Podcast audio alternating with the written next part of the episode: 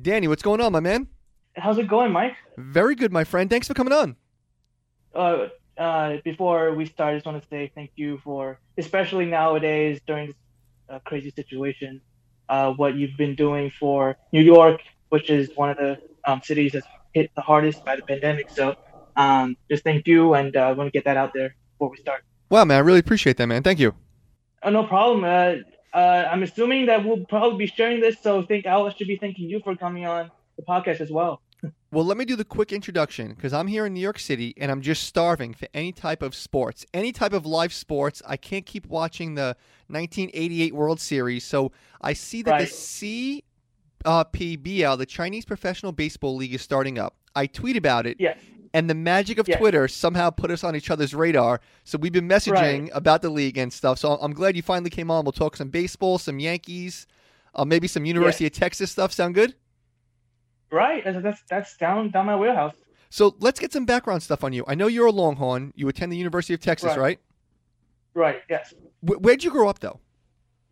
Um, so it's my, up- my it's a crazy story. So um, my first nine years, I uh, I was living in Taiwan. Mhm. Um, uh, that's where my parents are from, my sister's from, uh, and uh, um, when I was in third grade, my parents decided to move to Beijing uh, because my job, my dad got a job offer there. It was when China was about to rise up and expand its economy, Mhm. uh, and uh, we uh, we were fortunate enough to to enroll in an international school where um, for 10 years I was learning English and I was learning the you know all this the crazy stuff and all the all the stuff that, that was happening but in English. And um, when I when I was applying to school I was applying to 10 I had to apply to a lot of different schools and I picked UT so um, it's is you know for you know what our school used to call us we were third culture kids and uh, people ask us that question where where are we from and we can't really come up with the, with an answer i can tell you though I, mean I, I i was i was raised in taiwan and i lived a, a, a bulk of my life i was living in beijing So you, um and obviously i'm yeah, so you studied English. What made uh, Austin, Texas, the University of Texas, stand out? Because out of the schools in America, that's not a huge, huge. Listen, that's a monster school, but internationally, I don't know if that's a big hub. So what made you want to go to Texas? Well, yeah. So um, a lot of my friends in high school, they, they went to California. Uh, well, they, they were looking to go to California, uh, the likes of Stanford, Berkeley, UCLA, on the on the East Coast as well. So New York, obviously, you have Columbia, NYU, and uh, uh, Boston has a, lot of great schools as well. Um, but um, when I look at this, well, first of all, I'm not good enough for Berkeley and Stanford and uh, uh, NYU or uh, uh, Columbia. Um, but um, uh, yeah, so I was looking through the stats, you know, like the the profiles, student profiles, and I was like, why would I spend? Why would I make my parents spend so much money for a place where it's like ten percent Asians, or a lot of people, or I can get to meet a lot of people that I already meet in in Taiwan and China. So um, Texas was an uh, especially Austin was a very attractive spot for, for me in particular because I get to meet a lot of people that I don't, I wouldn't meet in LA or New York, um, and also Austin is this, this kind of booming city that's not, you know, your stereotypical, um, the wild wild west anymore. And uh, I thought uh, we thought it was a great school. My parents uh, they majored in physics in university, uh, and UT Austin had a great physics program uh, and science program and engineering program. And so that word, though that kind of reputation made it here. Obviously, I'm not studying that, but they approved UT, and uh, I ended up there, and I loved it. And I'm loving it. what's your major there? So yeah, so um, I'm in radio, television, and film right now. Um, but uh, I'm also in this other major called the Plan Two. Uh, it's a liberal arts program uh, that's um, uh, pretty much uh, is a BS program. I can say. Actually, I shouldn't say that. But you know, like it's it's, it's a program that that uh, it's it's very small. is is is kind of an honors program, but it's also a major. So um, nobody really knows what it is, but you know, you learn all these kind of philosophy and lit- literature, and we're learning math and physics right now, but through a different lens. So it gives us a theoret- theoretically, it should give us a uh, uh, uh, another perspective to see all these different things happening. And also, tell me about your podcast. I know you have. I listened to a couple episodes. You have a really cool podcast, and we're going to get to some of the things you do. Top ten Yankees, top ten moments of the decade. So tell me about your podcast. Plug it, and how can we listen to it? Yeah, so um, the the podcast is called Rants with Danny G. Uh, uh, so I should give credits to Thomas Fish, uh, a friend of mine at Texas. Uh, we met each other at Tex- Texas Student Television, which I'm currently a sports director of um, at. Um, and he started this website called the One and O Sports because you know how coaches always say we just want to go one and O today, we want to go one and O tomorrow, and stuff like that's a very cliche thing to say. Mm-hmm. And uh, he started this thing called One and O Sports. It was just a website for um, people to put their blogs or podcasts on to give us reps, to give us um, practice. And I just, I just went, and all Thomas also started a podcast way before. And I just kind of saw him, and I was like, "What's a way? You know, how do I copy his success?" And a simple way to do is just go into um, a studio, podcast studio that UT has in the communications college. Um, and uh, I just went in there. I just go in there every week and kind of just talk um, for about. I always try to talk for less than 20 minutes, but I always end up staying there for an hour. and that, and because I'm I'm lazy, so um, I don't really do too much sound editing because I want to be at obviously what what I tell people is I want to be raw. I don't want to do too much processing, but also I'm just lazy, so uh, I just put it on. I just I just put it on, and and uh, I don't you know it's not like I'm expecting thousands of thousands of people to, to hear it. Uh, but at the end of the day, those whatever it's on there is uh, what I think about uh, um, sports um, topics that I watch. I, we talk a lot about Texas sports. It's one of the per, you know Texas is one of the premier athletic departments in the U.S. Um, college collegiate wise, and uh, the ability to cover the teams um, at such a you know so close to them um, is really a, an opportunity that you know I didn't envision when I when I applied to UT. But uh, anyways, and um, that's you know we talk about Texas football, basketball, baseball, uh, and I'm a Yankee fan. I'm a baseball fan, so uh, we try to do uh, a non-Texas topic as well. So at the end of the day, yeah, that's basically my podcast. And now, Danny, give me a three big gets. If you can get three guests from any walk of life, what three guys would you want on your show? Oh, I'll get you first. Yeah, right. Um, which is uh, bucket one of the bucket list. Um, uh, see, so I was in, I started watching Yankee baseball, baseball in general, but all, uh, definitely Yankee baseball in 2007 here okay. in Taiwan when Chien-Ming Wang was the ace. Of, of course, 19 and, wins, two years in a row. Right, exactly. And uh, uh, I, I fell in love with A Rod, and obviously a couple years later he didn't do so well. But mm-hmm. um, now, knowing that you know he's he has a he has a uh, really successful corporation under his belt, and he's really good at um, articulating uh, what he thinks, especially on Fox Sports and uh, all ESPN and all of that. So um, I think as putting him on the show would be a dream come true. Um, it, I mean, it's a long list. Um, just for just because I'm in Austin and all ten of my uh, listeners are probably from the Houston or Dallas uh, or Austin area, um, I, I, would, uh, oof, I would. So okay, so the Texas women's basketball program just uh, hired a new coach um, okay. um, called Vic Schaefer. Mm-hmm. So I would get him because um, I, I've been following women's basketball since I'm a freshman year, collegiate wise, especially for Texas. So it'd be interesting to see uh, to hear from him and um, get uh, you know see what he thinks about the program. Well, that's actually a good guess. Okay, so A A Rod, Texas, and now what about yeah. Vince Young or uh, Kevin Durant? Those guys are gods down there, aren't they? Yeah, that's true. But at the same time, uh, you know, the fact that I moved to Austin in 2017, and I'm not so much of a his, historian, so I don't. I, I only go back and watch as you know games that I really need to watch. So mm-hmm. I, I obviously I've watched the the, the 2005 Rose Bowl. Obviously, I watched the uh, the Texas A&M game in 2011. Um, but it's not like I'll be watching every single game or reading every article. So I'm not the guy who you would go to to find stuff to, to know stuff that I haven't been watching before. So you know you know what I'm saying? So of course. I I'm, I don't I can't tell you anything about the 2012 Texas Longhorns. So um on that front, I I mean I understand Vince Young's greatness. Obviously we talk about it all the time, uh, but not being able to witness it, which is uh, one thing that I really regret. You know, it, it's nothing I could have done, but you know, not not being able to re, um, to witness Vince Young's greatness uh, in 2005. Um, that you know, I mean, it would be great for him to come on, but I just never witnessed his greatness.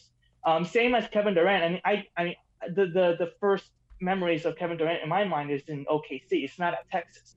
Um, I did not go to Texas for its athletic program, um, which a lot, I know a lot of people do. But um, at the end of the day, I didn't start watching NCAA anything until I got to the U.S. Now- so, um, yeah, go ahead. No, I was going to ask you. My next question was going to be, how'd you become a Yankee fan? But I guess Chien-Ming Wang answered that question, right? Yeah, that that that is that was the sole reason. And um, the you know the one thing that I kind of surprised myself and my parents a lot as well uh, when Chen Wong what got injured in 2008 and who never you know became that same starter in 2009 and left in 2010. Uh, uh, I think a, a, majority of fans in Taiwan moved over to the Nationals when Wang signed with them. Um, it turned out I didn't. I just stayed with the Yankees. Um, it also doesn't it doesn't hurt that the Yankees are literally the biggest brand in baseball and probably in the United States. Mhm. So um, it doesn't. I mean, the fact that uh, you know they bring so much audience in general. Um, Taiwanese, we only have a couple of TV, sports TV stations here, so they pick up those games, the Yankee games, a lot. Um, so I was able to follow them until the internet kicked in, and when internet started, and I was able to uh, use internet extensively, I just followed the Yankees. You, you know, people forget that Chien-Ming Wang, he was uh, 26, it was 19 and 6, and then when he was 27 years old, he was 19 and 7. He had back to back 19 win Yeah. seasons, under 4 ERA, then Yeah. he gets hurt. Is he a god? Can he walk on water out there in Taiwan? Is he like the king out there? Um, in the baseball world, definitely. Okay. Uh, um, I think.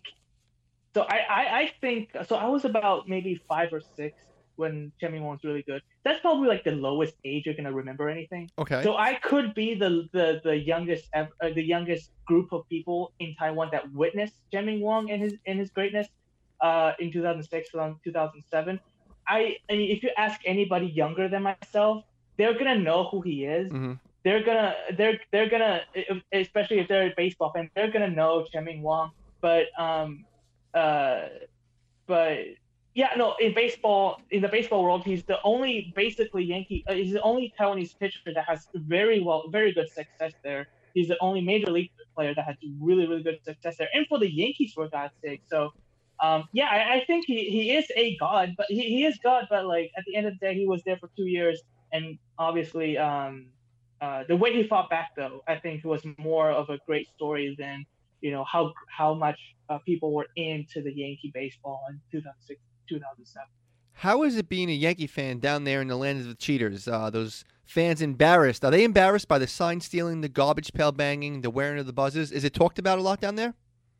Yeah, so see, I, I made an episode on my on my on my podcast about two months ago, maybe maybe a little bit earlier than that. Uh, so I had uh, three because I know obviously I know a lot of people from Houston as well. Uh, I just had three Astros. Um, I was just talking. I was like, "What do you think? What do you feel?" Mhm. Um, obviously, you got some Twitter trolls online, but they're not like they know they know that the Astros have done this, and obviously they they they're not you know they're not super, they're not happy about it. They're not the biggest fan of it. Um, but I think at the end of the day, they do know uh, that uh, they they do they do realize that w- what was happening in 2017. But at the same time, um, they they made a great point. Um, you know, they're I mean MLB is probably not gonna take the title away. Mhm. Um, and even if they do, you know, the the the the fact that you know one of the one of the reasons that Houston loved that championship so much was because of Hurricane Harvey that hit that July, that that August. Mhm. Um, and so you're not gonna take that joy, you know, kind of re- as a redemption or as a way to defeat, you know, crisis away during that time, especially that happiness over there. At the, end of the day, they got their T-shirts, they got their hats, um, which I know as a Yankee, I mean, as a Yankee fan, I'm like, obviously that's not the best way to deal with it. That's not like, you know, as a Yankee fan, I want them, I don't want any Astros fan to celebrate the 2017 championship, but they had and they have, and um, you're not gonna go back and make uh, the Astros and make the Yankees and Dodgers play in the 2017 World Series. Um, so I think on that front, I think um, obviously MLB's punishment isn't as um, tough as people wanted, especially us as Yankee fans. But like, I don't think much more what can be done to make us feel better. See, I agree 100%. When people tell me, I guess it's maybe, you know, Danny, maybe it's the arrogance of being a Yankee fan. I'm like, listen, They won. No matter what, if they take the title away tomorrow, like I'm a huge college college basketball guy. I love Kentucky. They took Louisville's title title away. But it doesn't affect the way that I was flipping out. I was so mad when they won it. that Louisville fans celebrated. Okay, they take the title down. It means nothing. I like the fact that they know that they're cheaters. So for me, deep down, I'm like, eh, they know they didn't earn it. But that celebration and everything Yeah. to them, there's nothing we can do, you know. And now, listen, we signed Cole, Judge, and these these guys are getting healthy. How excited are you if we ever have a season? How excited are you for coming up?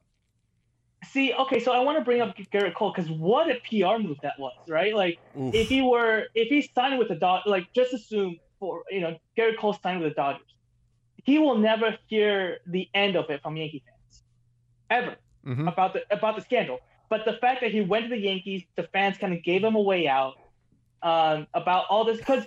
I mean, I understand like there there wasn't evidence about the Astros cheating 2018, 2019, but if you're thinking logically, hmm why would they stop Of course, in of 2018 course. 2019 if they if, you know if it worked? So i'm like i'm not going to go out there and say Gerrit Cole knows nothing about it but he he you know he wasn't he was never criticized by yankee fans especially in the last couple months because he signed with the yankees. So i just want to bring that up first.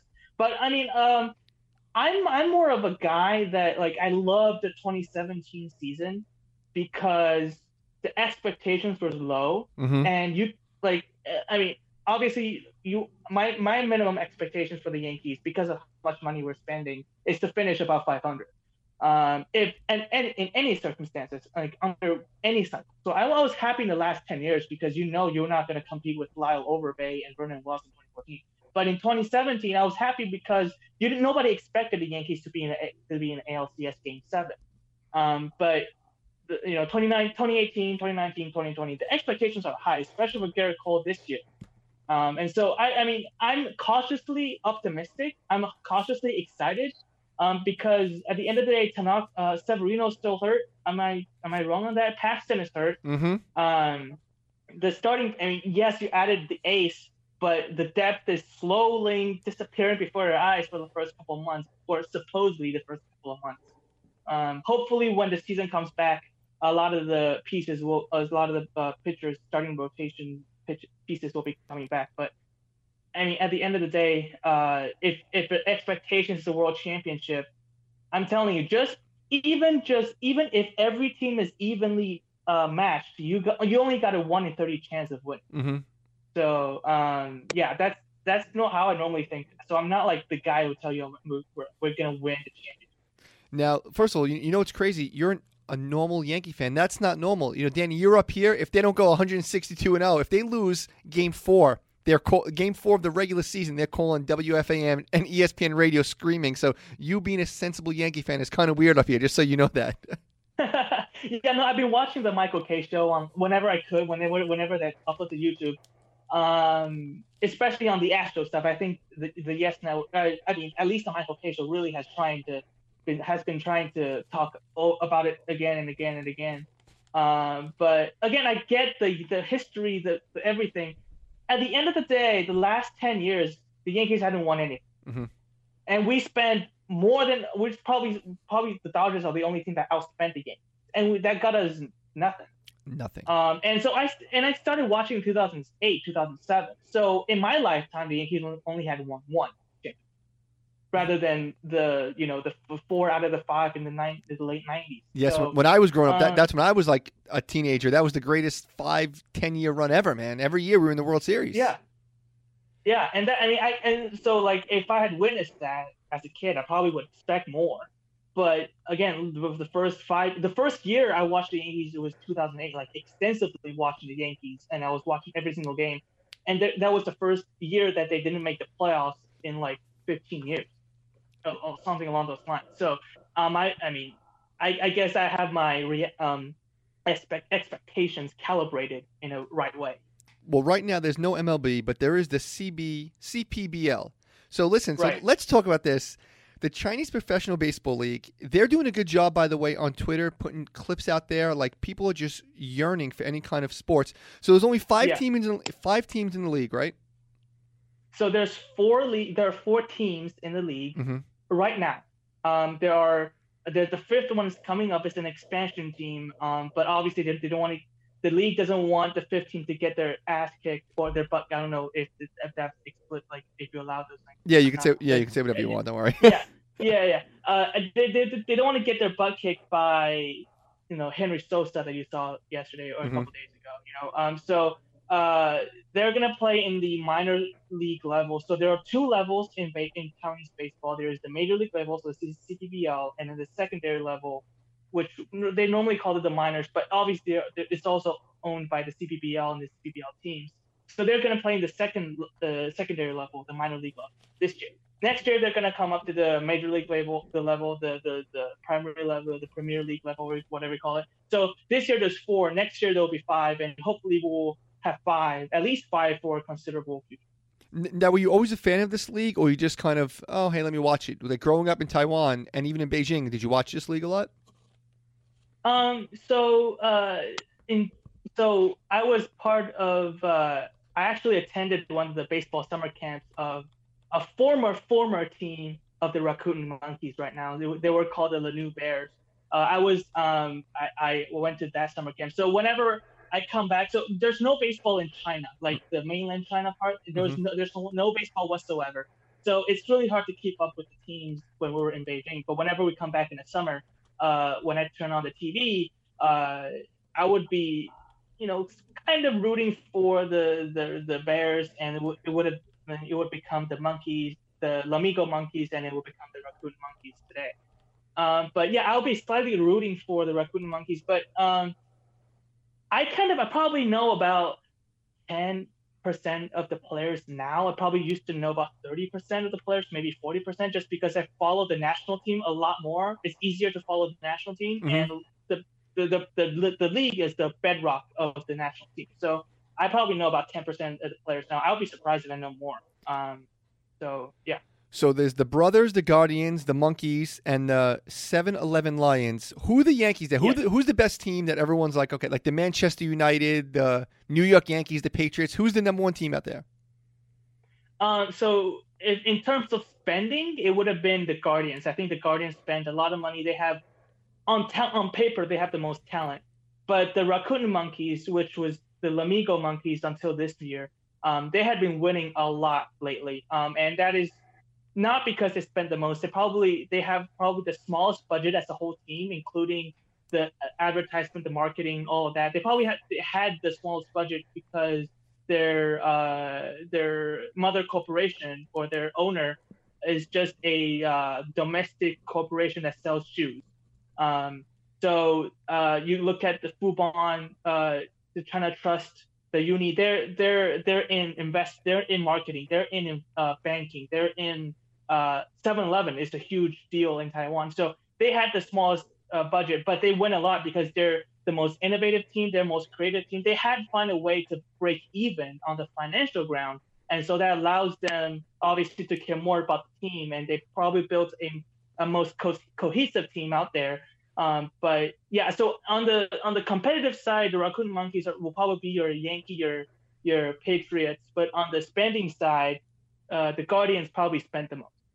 Now you're you're down there in Texas. There's 50,000, 100,000 people at these games. Is it weird watching a game with no fans or seeing the cardboard cutouts of the fans? Is it weird? Does it give it like a exhibition spring training atmosphere? How is it watching? Because I'm watching and I'm like, I'm just happy there's baseball. But is it weird there with fans of you know fans of this league in Taiwan being like, oh my god, there's no fans in the crowd? Um. So, um. So the CPBL they don't fill up the stadium. Oh, okay, uh, okay.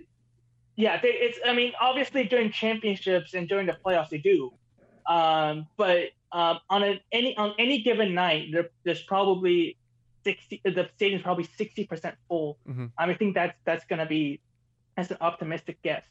Uh, but I would say this though, um, you've been here. I mean, you obviously hear a lot of the background music, uh, the cheerleading. Uh, yeah, yeah, even yeah. there even even though there are no fans there, I would, if you really want to see what a real CPBL game feels like, um, just YouTube it, Google it. You can, you know, find like uh, Google, you know, a, a great a great Taiwan series will be 2016, and just you know, just kind of just watch the at bat. You know, you, you don't have to follow, you don't have to follow the pitch, but just hear the music and hear the fans cheering and playing drums and stuff like that. That that's something that I mean I don't know uh, the, the, the Major League Baseball, American baseball doesn't offer is the cheering during the pitch. Is is you know every single player on each team has a dedicated cheering song that happens during the at bat, not just a walk up, but like an actual cheering song. Um, yeah, so it, it, it, even if you watch the 2015 Premier 12, uh, it's in it's one of those. It's basically the World Cup of baseball. And if you watch like Chinese Taipei versus Cuba, and you watch, you know, just because it was a national team game, it was in it was in Taiwan.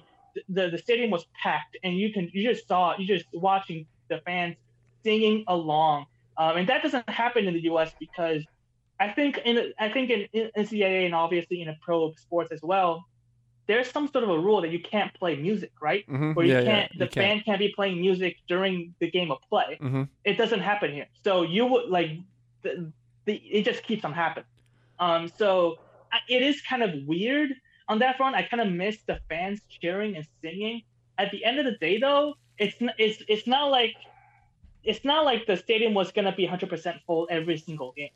So um, I think for the the players are definitely just pleased and just blessed that they have a game to play. Um, but I mean, look at the the the, the cardboards, the, the the robot drummers. Those those are genius. I, I you, mentioned only 60% full. Is it popular there? Like, is it a big thing? People talk about it? Is it like a, like in, in the streets of Taiwan, Um, they're talking about the games or? Uh, so yeah, so uh, I I wouldn't I wouldn't compare the way Taipei or Taiwanese people uh, think of CPBL the way New Yorkers think about the Yankees or the Mets. I I, I wouldn't say that. Um, I think personally, I am impressed and always shocked at how much uh, businesses and, and fans in the U.S. invest in sporting events. Um, and uh, uh, it's not like people don't care here. uh, Don't care here. It's a great place to go at night. It's a great place to, to bring your kid to, to, to watch. You know, uh, you know the best players in Taiwan to compete. Um, but 60% full is, uh, I think, I don't think that means nobody cares about baseball here. Um, there was also this great gambling scandal about 10 years ago that really ruined the league, and they've been trying to claw crawl back ever since. There, there had been times when attendance was much worse because of the scandal, because some of the teams are performing so badly. So um, I think 60%. I mean, it, it, people care, but not in the way that like they they sleep and they eat and die. They, they live and die by the team. There are a couple of them that do that, but I think that Taiwanese fans here are a little bit more logical and Mhm. not so emotionally run by than what you have been what you just talked about about, about the, the uh, New Yorkers and the Yankees. One last thing about it. Players over there. Uh, did Chien-Ming Wang ever play there? I know Henry Sosa and any other players that uh, any American fans would know that played in that league or messed around in that league?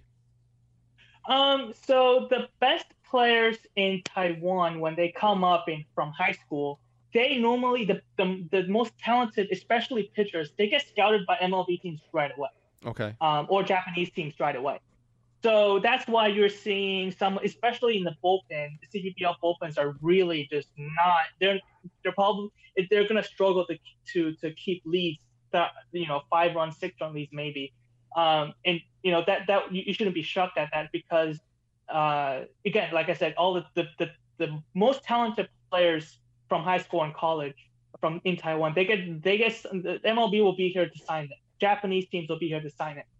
Um, so uh, a lot of the players, that either they they come up from college and they go straight into CPBL, um, or they go to the U.S. and they they probably play they probably play they probably be playing in the minor leagues for a couple years, maybe three or four years, and see how far they can go. And if they can't make it, they come back to the CPBL to play.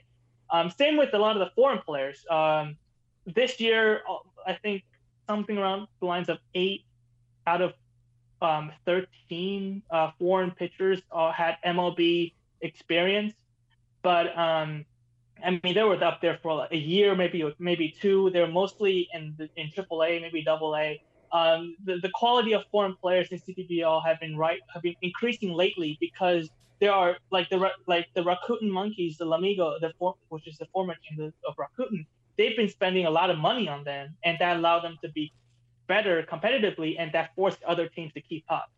Um, but one interesting thing, though, in 2013, uh, the uh, the EDA Rhinos, which was a former team of the Fubon Guardians, they, Mhm. they the teams change a lot. Um, in 2013, they signed Emmanuel Ramirez um, to play here for about I think two months, and that was a great like that that made the that that brought the league to a whole nother level. After Ma- Manny left, uh, they brought in Freddie Garcia Oh wow. Okay. uh, Okay. to pitch. Yeah, so I mean, those are like the two biggest names you're ever gonna hear. Um, but yeah, it's not like we're gonna go in and get like the, the number two prospect from the from Padres to come over because that's not possible. But like, uh, I think uh, I was talking with the CPBL stats, um, and uh, we, you know, I just got to know him around the same time, and we were getting to know each other. Um, and he was saying that. Uh, I think that he thinks that the best foreign players that CPBL teams can get is probably will be players in you know 26 to 29 years old and probably lurking in the 40 man roster around the 40 uh, man roster area Mhm. is like they're probably getting to a, a, a- a point where the league if they're not making the 40 man roster they're probably never going to make it so so they're going to go to Asia and probably compete there that's probably the best players that CPBL can ever get um, because you're competing. You're, you're not going to compete with the yankees You're not going to compete with Major League Baseball. Uh, you're you're barely competing with Japanese baseball, and uh, so uh, yeah, I think that's that's where the foreign players lie on that front. Where are you call me from? Taiwan or Beijing? I mean, I'm in Taipei right now. Now let me ask you. You were in Texas when this whole COVID thing happened. How long were you holding Right. out? And like, when did you have to leave? Like when they closed the school, or were you trying? Were you itching to get home? So it's funny. So when I left Taiwan in January uh, for school, um, I thought I was going to be somewhere safe because that was when Mm-hmm. COVID kind of started in China, Yes. and yes. we yes. just we just got our first couple of cases. Um, so, so uh, the, the the Wednesday. So I remember the, the, the day that NBA suspended the season was a, was the, a Wednesday. Mhm. That was the Wednesday before our spring break started. Was supposed to start. Um, and uh, uh, that that day we actually had a show. We had to produce a show, and it ha- the announcement was made about an hour before the show. So we were in shock. Um, and then immediately our that was when um, our school and the, the- I think people that, that I know started paying attention to the to the whole COVID thing. I think I think for I speak of a lot of people. That's when people in the U.S. started thinking, caring about the COVID thing. And then, um, and then how long were you uh, were you trying to rush right home, or you were getting ready to go home anyway because of spring break? No, bec- because uh, they extend the UT extended spring break by a week. So and then they were they were saying that the, the additional week they're going to use it to build their online classes uh, infrastructure. So we were like, okay, maybe they're gonna they're gonna kick people out. So I was making like I was being mentally prepared, but I was still going out to HEB or Target to buy to buy groceries. And then the next uh, the following Wednesday, a week later, they they announced that they're gonna ask people from living in residence halls, which I was living in, to be to move out. And I didn't have a place to go because I don't have family in Texas. Um, and so that night, so about 20 about 20 minutes after they made that announcement, we, I mean, we were talking about flying back uh, uh, for days with my with my parents. Um, and 20 minutes later, I decided I was going to fly back the next day. Um, so from that point, from that point on to uh, in the next 36 hours, I uh, cleared it. I packed everything. I moved everything out of my house. I moved it to a friend, uh, my friend's garage. I drove from Austin to Houston, which is a three-hour drive. Um, and uh, and when I made it to the airport, that was 36 hours after I bought the ticket. Um, and uh, and I, I flew out. And when I got here uh, on the Friday, this uh, Taipei time, I had to be in home quarantine for 14 days. That's that was the law because the U.S. was starting to fall apart. So we I had to I had to stay home for 14 days. Um, I was staying in my room for most of the, most of those times, and uh, I was just watching Netflix all the time. Hey, let me ask you, Yeah. uh, Danny. I'm an obsessive traveler. I'm trying to go to every country in the world. I think I'm around 80 countries now. I've unfortunately never been to Taiwan. I heard it is food paradise. Whenever you read best food cities, this, this, and this, you're on the flight home from Houston. You were in Texas the whole time. What food were you craving the most going back home? So I fly in a Taiwanese airline. So that uh, uh, uh, EVA Airlines, is the only uh, airline that flies directly from Taipei to Houston, uh, and they serve breakfast on. Uh, obviously, I probably probably know this. Asian airlines normally serve better food than American Airlines. A hundred Um, times over. Yes. yeah. So uh, uh, they were serving uh, um, uh, what uh, they were serving uh, what what is it called? It's basically uh, um, poji. Is that what it's called? Like basically like wet rice. Yeah, yeah, yeah, yeah. It's, it's like yeah yeah. So there was, there was they were serving those and. Uh, I just couldn't help it. And I normally, you know, like, I, like before I moved to the U.S., whenever I get like a choice between like Chinese breakfast or Western breakfast, I go, I always go with the, sausage and the the the, uh, the the the eggs, right? But ever since I moved to the to, to Austin, and whenever I fly back, I I just go with the the I mean, I just can't help it. It's it. I, I don't. I'm done with the sausages and the eggs and the bacon. So um, so that's that starts on the flight. And uh, Taiwanese breakfast when you come down here and uh, if you have a chance uh, to to leave the hotel for breakfast and you ask the the uh, the front desk about breakfast outside of the hotel, they're gonna tell you the best. They're they're gonna tell you where to go, and you're gonna go there and you're gonna look at what people order. They have the best uh, ham sandwiches, and I, I know it's crazy. Like Taiwanese ham sandwiches are better than the U.S. American ones. And trust me, they are better. they have the best, the omelets. Uh, they have the best. Uh, they have they have fried noodles for breakfast. We do. Um, so uh, it's you, you look at the menu. There are hundred things on there, and they cook them in less than ten minutes. And you can grab them. You can you can eat it there. You can go home. The Taiwanese breakfast um, places. Rest, it's not a restaurant, just a breakfast place um, with a couple of seats. Um, those are the best place to get food before you actually go out and do your stuff. What are they doing right in Taiwan? Because you tweeted it, I saw it on CNN, everything. You guys had zero new cases the other day. Is it people taking it serious, people taking the right precautions? What is it that Taiwan, I, I know they said Korea, you guys are just doing it so right over there, you know, in Asia. What are you guys doing so perfectly out there? Um, so um, have you watched World War Z, the movie where Brad Pitt becomes the hero and saves the day? Yes. And uh, remember when he went to Israel and Israel built a wall, and he asked the Israel, Israeli guy like, like, what can you help me? Like, how can you help me? And the, the guy just went, you know, I can't help you because like it's too late for you to build a wall. Mm-hmm. Um, that's what Taiwan did, not you know metaphorically, uh, just metaphorically they built a wall. They uh, uh, we started um, scanning uh, passengers from Wuhan uh, in early January uh, um, on the plane. Like they would, they weren't allowed to be in the airport until they were they were scanned and proven to be healthy. Wow. Um, wow. We were uh, we stopped flights from Wuhan. I think in I, the details I like you have to go on CNN, but we stopped flights from Wuhan probably in mid January. Um, because okay, um, in 2003, I've probably heard of this. And it, SARS hit Taiwan and hit China really hard. Really bad. what yeah. happened was, what happened was we were trying to get help from uh, the WHO and, and all these uh, international organizations. China was not allowing us to do that, um, and so we couldn't get a lot of the first-hand information. Uh, uh, thankfully, the U.S. Didn't, wasn't get wasn't getting hit. Japan wasn't getting hit, so we got help from them. But overall, we weren't getting a lot of help from the the communities within the United Nations, which, as you know, is important, to, especially for a global pandemic like this. Um, and obviously, we weren't doing a perfect job back then as well. But I think that was part of the reason. Like we we we kind of knew that we couldn't trust whatever was coming out of Wuhan, like the the, of the official news.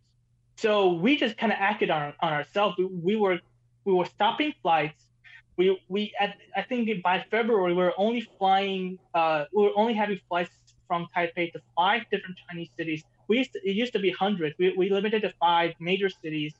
Uh, and every you know people that came that flies back from China needs to be quarantined for 14 days at home, or or they need to be monitored to uh, uh they need to be monitored you know their health uh conditions and to be monitored um, that's monitored by all the, the, the workers who work for county offices, um, which sounds crazy. I think in the U.S. and I can never I can never imagine them doing that in the U.S. Um, also, uh, we were giving out masks way before Wow. Really? uh, okay. a couple of weeks ago. So we um so China was our biggest masks import and same as other countries, but they stopped exporting because they needed them for Wuhan. Mm-hmm. Uh, and so we stopped exporting as well. And but at that point we only make we were only making four million masks per day, and we have a population of 23 million. And so we obviously we had a stockpile, but it wasn't like we were kind of giving them out, and the, the government came in really quickly to um, um, take control of the production and the you know the production of face masks, and um, they were kind of giving them out using the stockpile, but they knew it wasn't going to be enough, so they somehow they built they were they were building um, uh, machines to, to build these face masks. They were buying parts all over the world to, to build those machines. I think today we can make around 15 million face masks a day, um, which you know in six you know within a 60 day or 90 day period. Uh, within a 60 day period, we were we went from 400 uh, 4 million masks a day to about 10 million. Now we're at 10, 15 million, and we get to get we get to buy, you know, quote unquote buy, but it's really just handing them out because they were sold so, sold so cheaply.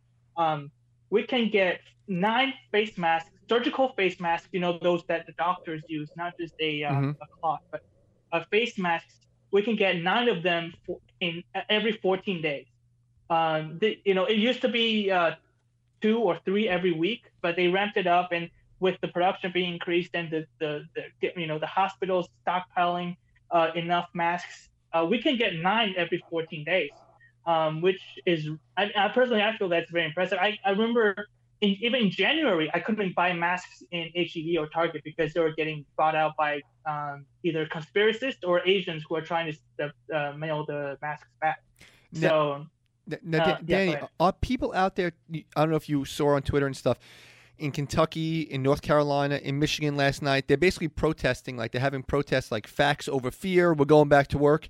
It's are people in Taiwan like, okay, we trust the government. We're not going to protest. We're going to listen till they tell us to leave. Are they taking it way more serious than we are here? Um, I mean, I am utterly surprised at how slow the government was was to reacting in the in the U.S. Mm-hmm. Um, and I was utterly surprised that it took the NBA yes. to yep. convince most people to take this seriously. And that is the one thing that was I mentioned in my podcast. There's no way that you know a sports a sport league here would do such a thing. But again, we were hit by SARS in 2000, 2003, so we knew. We, we I mean we were we were people were wearing masks already like in general like because of a lot of people have allergies and all that as well but um in general, I think people in Taiwan has a better has has better habits uh, in terms of uh, um, uh, washing hands, wearing fat, wearing face mask, and all that, Then versus uh, back uh, versus the U.S. And also, I mean, the U.S. never got hit by this by any pandemic before, so uh, we we just had to we just had we have much more experience than y'all did. Um, so it was easier for us to pull together there, it was a major controversy for the Taiwanese government to ban exports of masks where in when January, but it was more of a human humanitarian kind of thing. Why are we not donating to Wuhan rather than um, you're not making us buy our own masks? But because if they if they didn't like regulate the masks, uh, the surgical mask market, it was going to be so expensive nobody could afford them or nobody could find them. But now people like people are basically handed a couple of face masks every single day um, so I think I lost track of the question. No, no, no, no. Uh, you, you nailed it perfectly. If, it seems like the people there. It seems like you were more prepared, and because of the you know the SARS incident, you guys were ready to attack. Like, okay, this is happening. Let's take it serious. But the, the uh, one yeah. thing I asked about that. So even the people there, like the citizens out there, they're all taking it serious. They're not out and about, right? Um, actually, we are we are free to go to work. Uh, we only have 390 something cases so uh, they haven't been locking down anything. Uh, we didn't. We don't have to as of right now. Uh, knock on wood. But uh, yeah, we're free to do whatever we want. Um, you know, there. But you know, obviously, besides you know, we, you want to be social distant. You don't. Want to be about uh, three to six feet from each other. Uh, um, restaurants are pulling tables away, so there are more space in between tables. Mm-hmm. or or they're they they're putting stickers on specific tables so people don't, you know, get too close to each other. Uh, food courts like those in malls, um, they're putting uh, uh, plastic and transparent um, uh, glasses on on on like to, to divide each um, chair basically, so one person can be in there, and when they talk, when they do something, when they you know when when they eat, they don't spit onto other people's foods. Um, so we're we're doing stuff like that. We haven't gone to a point where we had to do a total lockdown um, because we only again our first case was back in January, and right now we're at 390 cases. So um, it's it hasn't been you know it hasn't been in community yet. It hasn't we haven't been into the phase of community spread. And uh, today uh, was the second day in the last three days where we have zero additional confirma- confirmation cases. Well, I'm so, be, I'm, I'm, I'm jealous of that, yeah. bro. I'm jealous of that. yeah, yeah. No, I, I, I mean, looking. I mean, I, I before I left. I, I mean, I, again, I went to the grocery shop and all that, and the the way that people. I mean, I haven't. I mean, obviously, I didn't physically see people grabbing grabbing all the food and all the all the all the supplies, but look, just watching the the the empty aisles and all that, it make, kind of makes me sadden a little bit. But again, I had a I had a backup plan. I get to be somewhere I could actually be safe. A lot of people there didn't, so I, I kind of feel them, but at the same time, it's, it's, it's a sad thing to say to see. On your awesome podcast, which I listened to, you did a list and you sent me the YouTube clip. Actually, you sent me the YouTube thing yeah. of the top ten moments yeah. of the decade. So I disagreed yeah. with a few of them. So do you know it off the top of your head? Because I want to finish up with comparing the top ten lists. You ready to roll? Yeah, let's do it. All right, you, you how about this? You give me your top ten in order from one from ten to okay. one, and I'll put I'll tell you where that was in my order, and I'll tell you what on my list. Sound good? So we'll go one and one. Yeah. Okay, so uh, number ten uh, is the 2016 NBA Finals. Uh, LeBron James blocking Iguodala uh, in the final seconds of Game Seven, and uh, and then I also included Kyrie Irving mm-hmm. three point shot. Am I right? No, I'm sorry. I'm that's wrong. Number 10 was Evan Longoria's game 162 homer.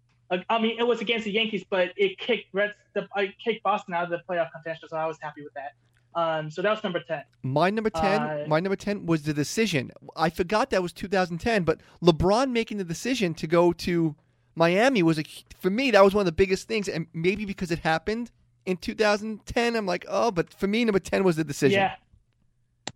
Yeah, I yeah, I I, I kind of get that. I actually I wasn't thinking too much about off the field stuff. I was focus, focusing more about on the field, on the court thing. So, um, but yeah, that I mean that's a great pick.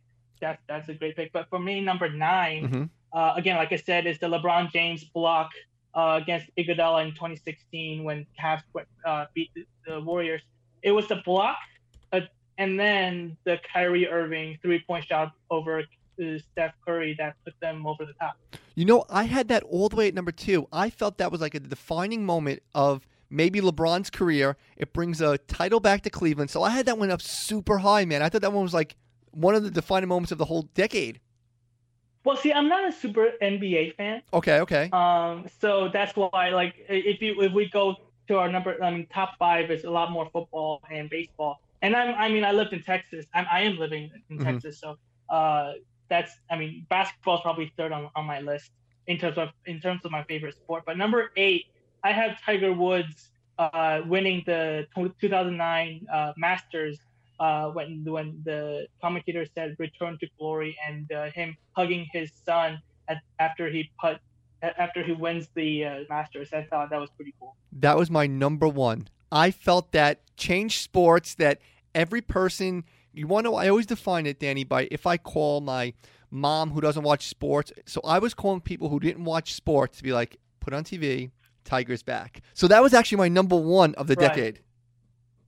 Yeah, I mean, I, I, get it, but also like, I mean, I was born. I mean, when I was when I was the one of the first uh, memories of Tiger Woods in my mind was the scandal. Okay, so okay, very I mean, fair, very fair. I wasn't a big golf fan, so I didn't I didn't witness his greatness. Um, so I was like, I mean, it's cool, it, eh, but I mean, it made it the top ten, but it wasn't my number one. My number seven. I, mean, I hate myself for picking this.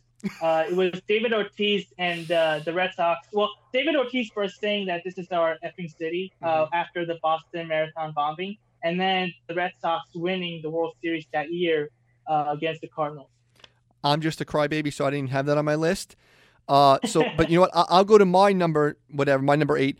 It was just the Olympics in general uh, Usain Bolt, Michael Phelps, like just the Olympics itself. I think Michael Phelps winning all those medals or Bolt winning all those medals for me, that was my number eight. I, I know Olympics is not always the most popular thing, but at the time that kind of captivated the the country. So that's why I had that on my number eight.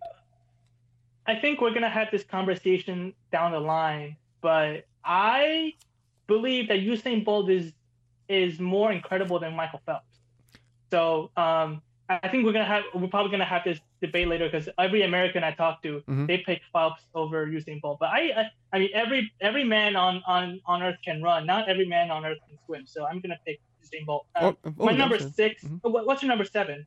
Uh, my number seven was the Auburn kick six slash kind of what Yes. you kind of what you did with uh with LeBron and Kyrie. I did the Auburn kick six and also Tua Yeah. like coming to of age. Tua with the comeback. So the Alabama Right. high and low of Alabama. That that was mine. Yeah, yeah. No, I I have the kick six in my list too. It, I mean, I didn't witness it, but the way that I saw Auburn fans reacting to it, it means so much. To, so much to them. It means it- it's one of the greatest moments in college football history, probably in football history, Mhm. uh, in my opinion. Uh, I, the next one, I think this is number seven or number six, probably number six. Uh, it's March Madness, North Carolina. They make the shot to tie it, and then seconds later, uh, Villanova makes the three to win it, and you just, you're just watching Villanova celebrating, and Michael Jordan kind of just kind of like, what there? Um, That was Yeah. mine too. That that was actually my number six too. I remember I came home from vacation that night and I um I parked my car. I was driving home from the airport and I'm listening to it on the radio. And there was like two minutes left. I'm like, let me just pull over. And it was the most exciting two minutes of all time. So that was my number six also. Okay, so what's your number five? Number five, um, I went international. I, I went to the 2016 Euros. I'm a Ronaldo fan in general, so I'm also a Portugal fan. Mhm. I was watching this game in California because I was working at schools. I was at, uh, I went to UCLA that day, but we stopped by a cheesecake factory just to watch the game. Um, and I saw the uh, Eder, uh, Eder kind of just dribble the ball. Well, first of all, Ronaldo was injured that game, which Mhm. uh, which was a shame.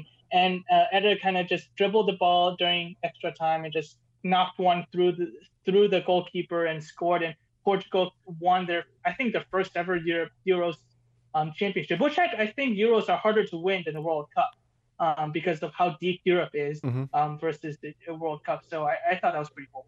My number six was also soccer, but it was Leicester City winning the, winning the Premier League title. Title they were five thousand to one to win the title. So Le- Leicester City Yeah. winning it was mine. Okay, how about your number five? My number, my number, I think this is my number four because I it was the Iron Bowl. Uh, Oh, yes, yes, okay, okay. Six. Yeah. So and I made I made this one super long because of the I wanted to incorporate the fan reaction into Mhm. this.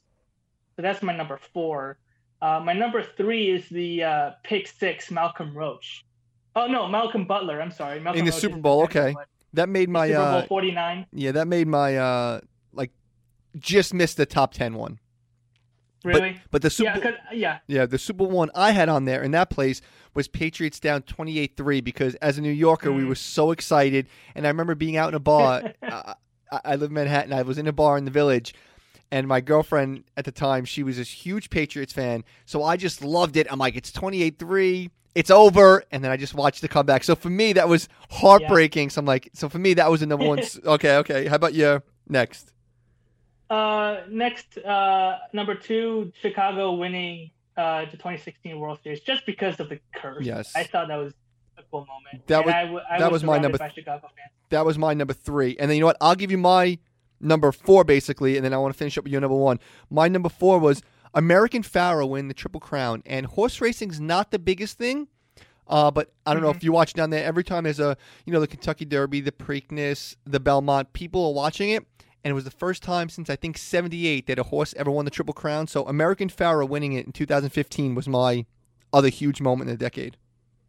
Yeah, I I have no idea what's going on in horse racing. So, um, yeah, but my number one, I think I can sum it up- sum it up in one sentence. Uh, uh, um, and I think a lot of your fans, a lot, a lot of your listeners will get it too. Um, I think uh, when uh, Mike.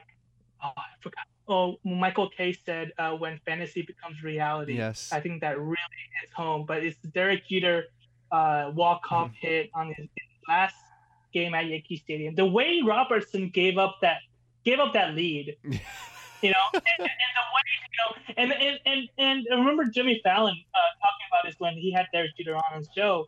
He was like, when Gardner came on with the man on first, he was like, "Don't hit a home run," and obviously Gardner bunted. But like, if Gardner had hit, like everything, so many things have to go right for that to happen.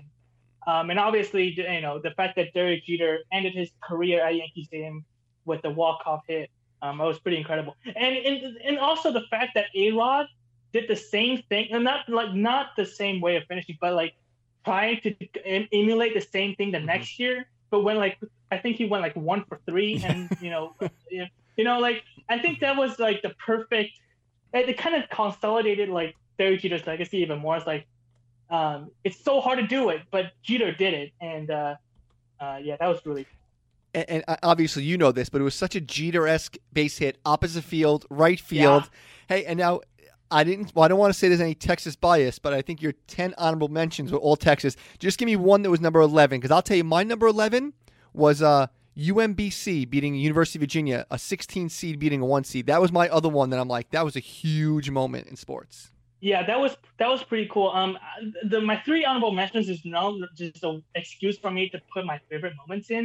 um, the, the, the, the, the, the, Texas moment that you were talking about was Justin Tucker um, taking the 40 yard field goal in the last game between Texas and A and M.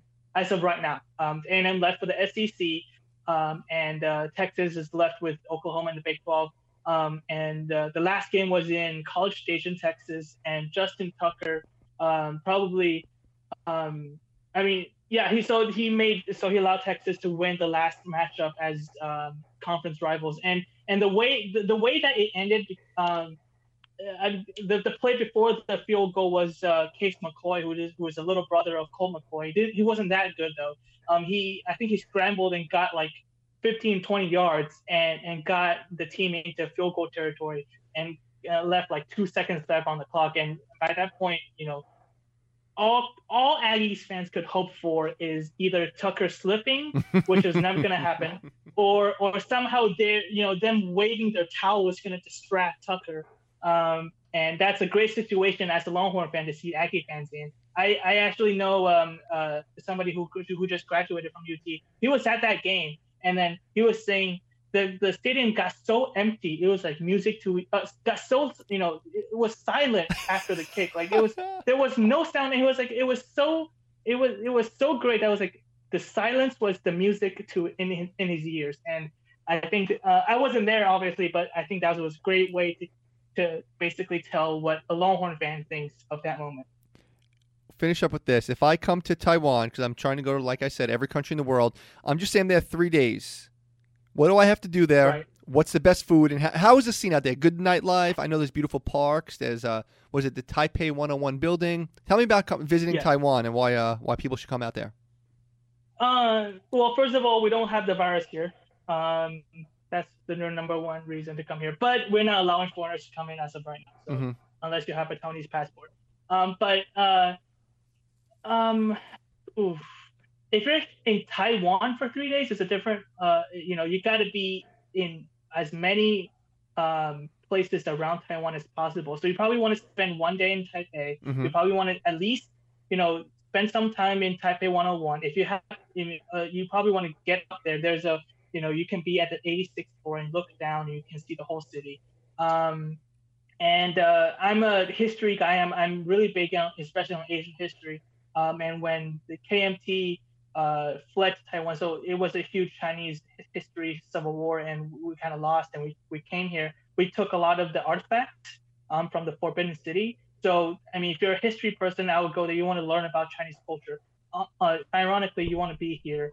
Um, and probably your second day, probably want to go to like the middle, the middle part. You can either spend a day or a, a whole day and a night at this place, this place called the Sun Moon Lake, which um, if you Google it, um, it's a pretty, it's an incredible place. Um, you can bike around the lake, or you can take the boat, and there's a cable car as well that allows you to see the whole the whole lake. Um, or uh, um, uh, let me think. Uh, in, in you can go to Taichung, the one of the most famous night markets. So I, I the night the night like you were meant you were referring to the night market in Taiwan is absolutely amazing. It's the cheapest and best food you're gonna ever gonna find. You can literally get you you can literally get great food for you know less than a, less than three dollars Mm. uh, here in in Taiwan, um, and uh, it you can get fed really well. You, you know, you, basically the, the the one thing you want to make you might you want to make sure in in the night market is to go to places where there are a lot of people. hmm Um, so you know that people are like going because people are only going going to good you know places when they when it's good food. So make sure if you if you see a line, you have the time, just be in the line and you will you will get good food. Um, yeah, go ahead. Speaking of food, what food do you miss the most from Austin right now? Because now you're home, you're in Taiwan. Oh, What what food? Yes. Now listen, listen. Whenever you fly back down to Texas, what food are you like? I need to eat this right now. What food are you dying for down in, in uh, Austin? so so I actually made a list I think a couple days ago on Twitter. Um, let me I'm, let me I don't know if I can find it, but yeah, it was a, it was a list. So it was like the most basic and most American thing you can imagine. It's like Chick Fil A spicy meal, you know, you know, like it's is is uh um I don't know if Raising Cane's made it all the way up to New York, but No, Racing no, Canes no. is a place you can get you can get chicken fingers, it, like you know like um fried chicken fingers. One of the probably the best chicken fingers I can uh I you know have I've ever had, but it's you know chicken fingers Chick Fil A spicy spicy meal. Um, HEB. I don't know if you know, like HEB is basically a Texas Target. Yeah, yeah, yeah, Um, yeah, yeah. HEB has great roast chicken, um, and they have great salsa and chips. Um, and then uh, also, it this is just a Texas thing. The fact that you can, I mean, when I left, it was a dollar sixty for a gallon of gas. Now it's probably down to one dollar twenty. But the fact that you can get gas for that cheap, like you can't beat that, you know, because I like to drive and all that. So it's like, you know, it, it's the most basic stuff that you not like. It, it- it's like the, the chicken sandwich and the waffle fries, you know what I'm saying? And then the Chick fil A sauce. Oh my goodness, you know? But like- Dan- Danny, no barbecue. You're not craving any barbecue food? Yes, no, yeah, I was, yeah, I, I- I just thought, I just found the, the, the tweet, but yeah, is, is Rudy's Barbecue one of the one of the uh, main the, the chain barbecue Yeah, yeah, uh, in yeah, yeah, Texas?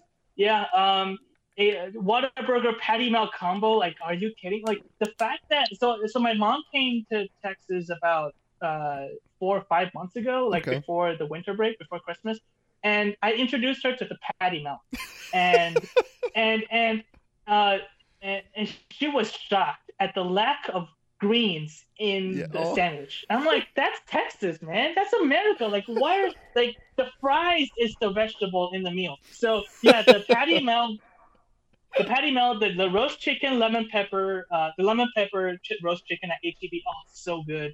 Um, uh, Rudy's barbecue and Buc-ee's is one of those uh, gas stations that, that has like 100 pumps. And they're, you know, you know how every gas station has like a store, like of course, yeah, yeah, yeah, yeah, yeah. Their store is as big as like a mini Walmart. You know, it's like huge. so, and everything in there is just like I don't care about I don't care about the, the the cowboy hat. You know, I don't care about the Alamo. Just give me some give me some Chick Fil A spicy chicken meal, and I will be happy. There's there's nothing here that that compares the the simplicity and the tastefulness of a spicy chicken sandwich from Chick Fil A. Now listen, we're gonna finish up with this. I've been down to Yeah. Austin. I've been down to Texas. The girls down there are top notch.